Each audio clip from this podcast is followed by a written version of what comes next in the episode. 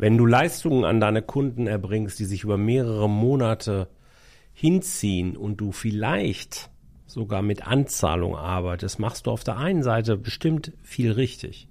Auf der anderen Seite ist die Gefahr, dass deine BWA schlicht und ergreifend für die Tonne ist, extrem hoch. Warum? Das erfährst du nach dem Intro.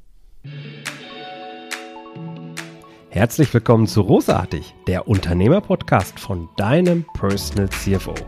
Mein Name ist Jörg Groß und hier bekommst du Tipps und Inspirationen direkt aus der Praxis, die du umsetzen kannst, um dein Unternehmen auch finanziell auf stabile Beine zu stellen.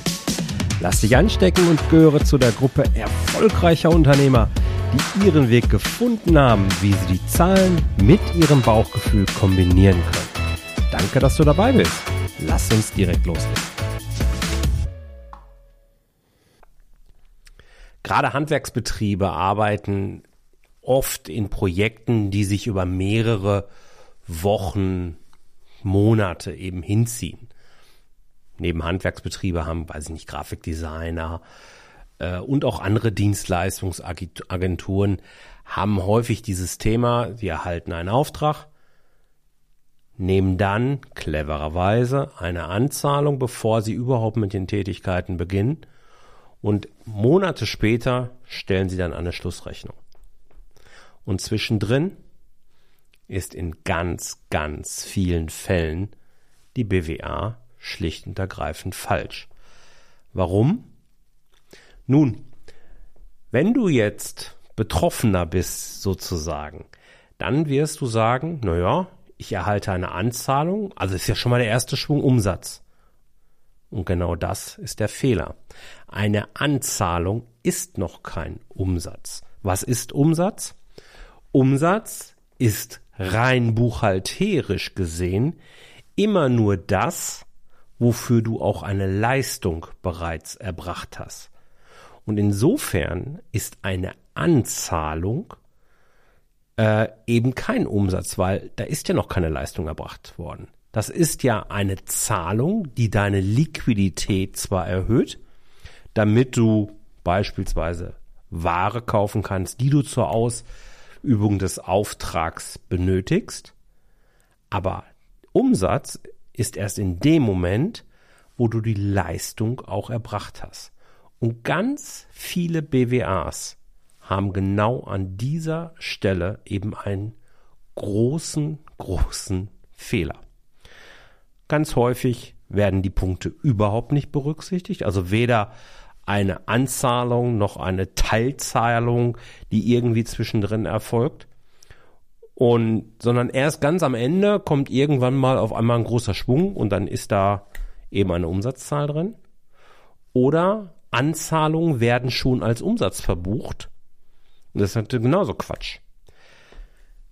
Wenn wir eine BWA haben wollen, die belastbar ist, dann darfst du Rechnungen zwischendrin schreiben, die deinem Leistungsfortschritt entsprechen.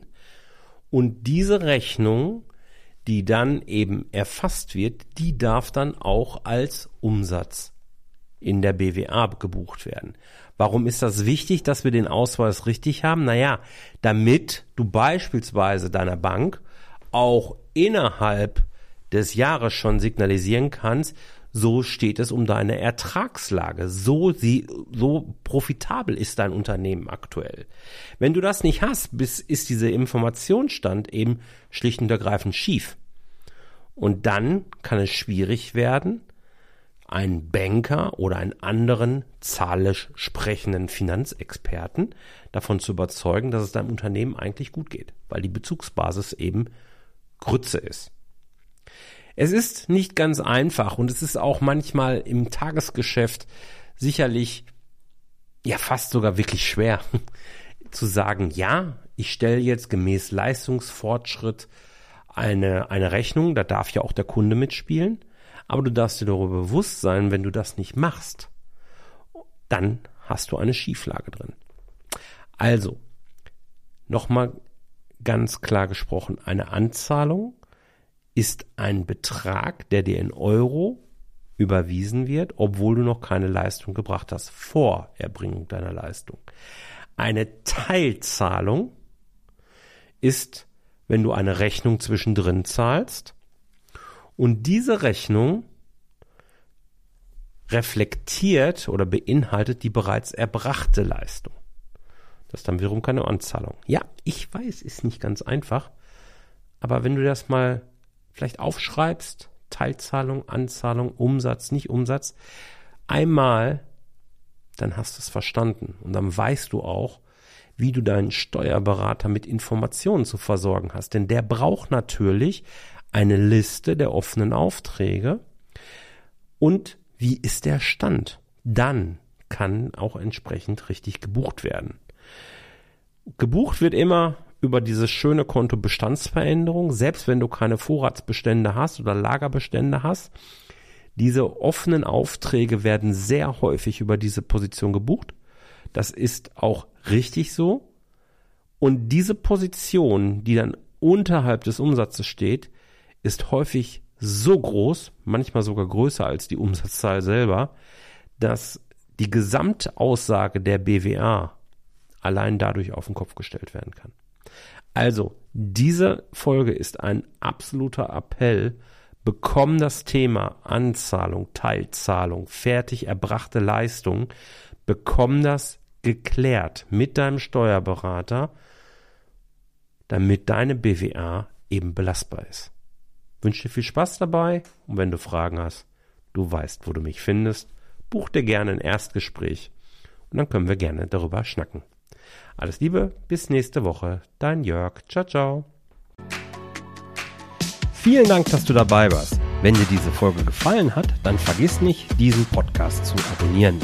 Und wenn du das nächste Mal eine gute Freundin oder einen Freund triffst, dann vergiss nicht, von Großartig, dem Unternehmer-Podcast vom Personal CFO zu erzählen. Mein Dank ist dir sicher und bis dahin bleib erfolgreich und sei großartig. Dein Jörg.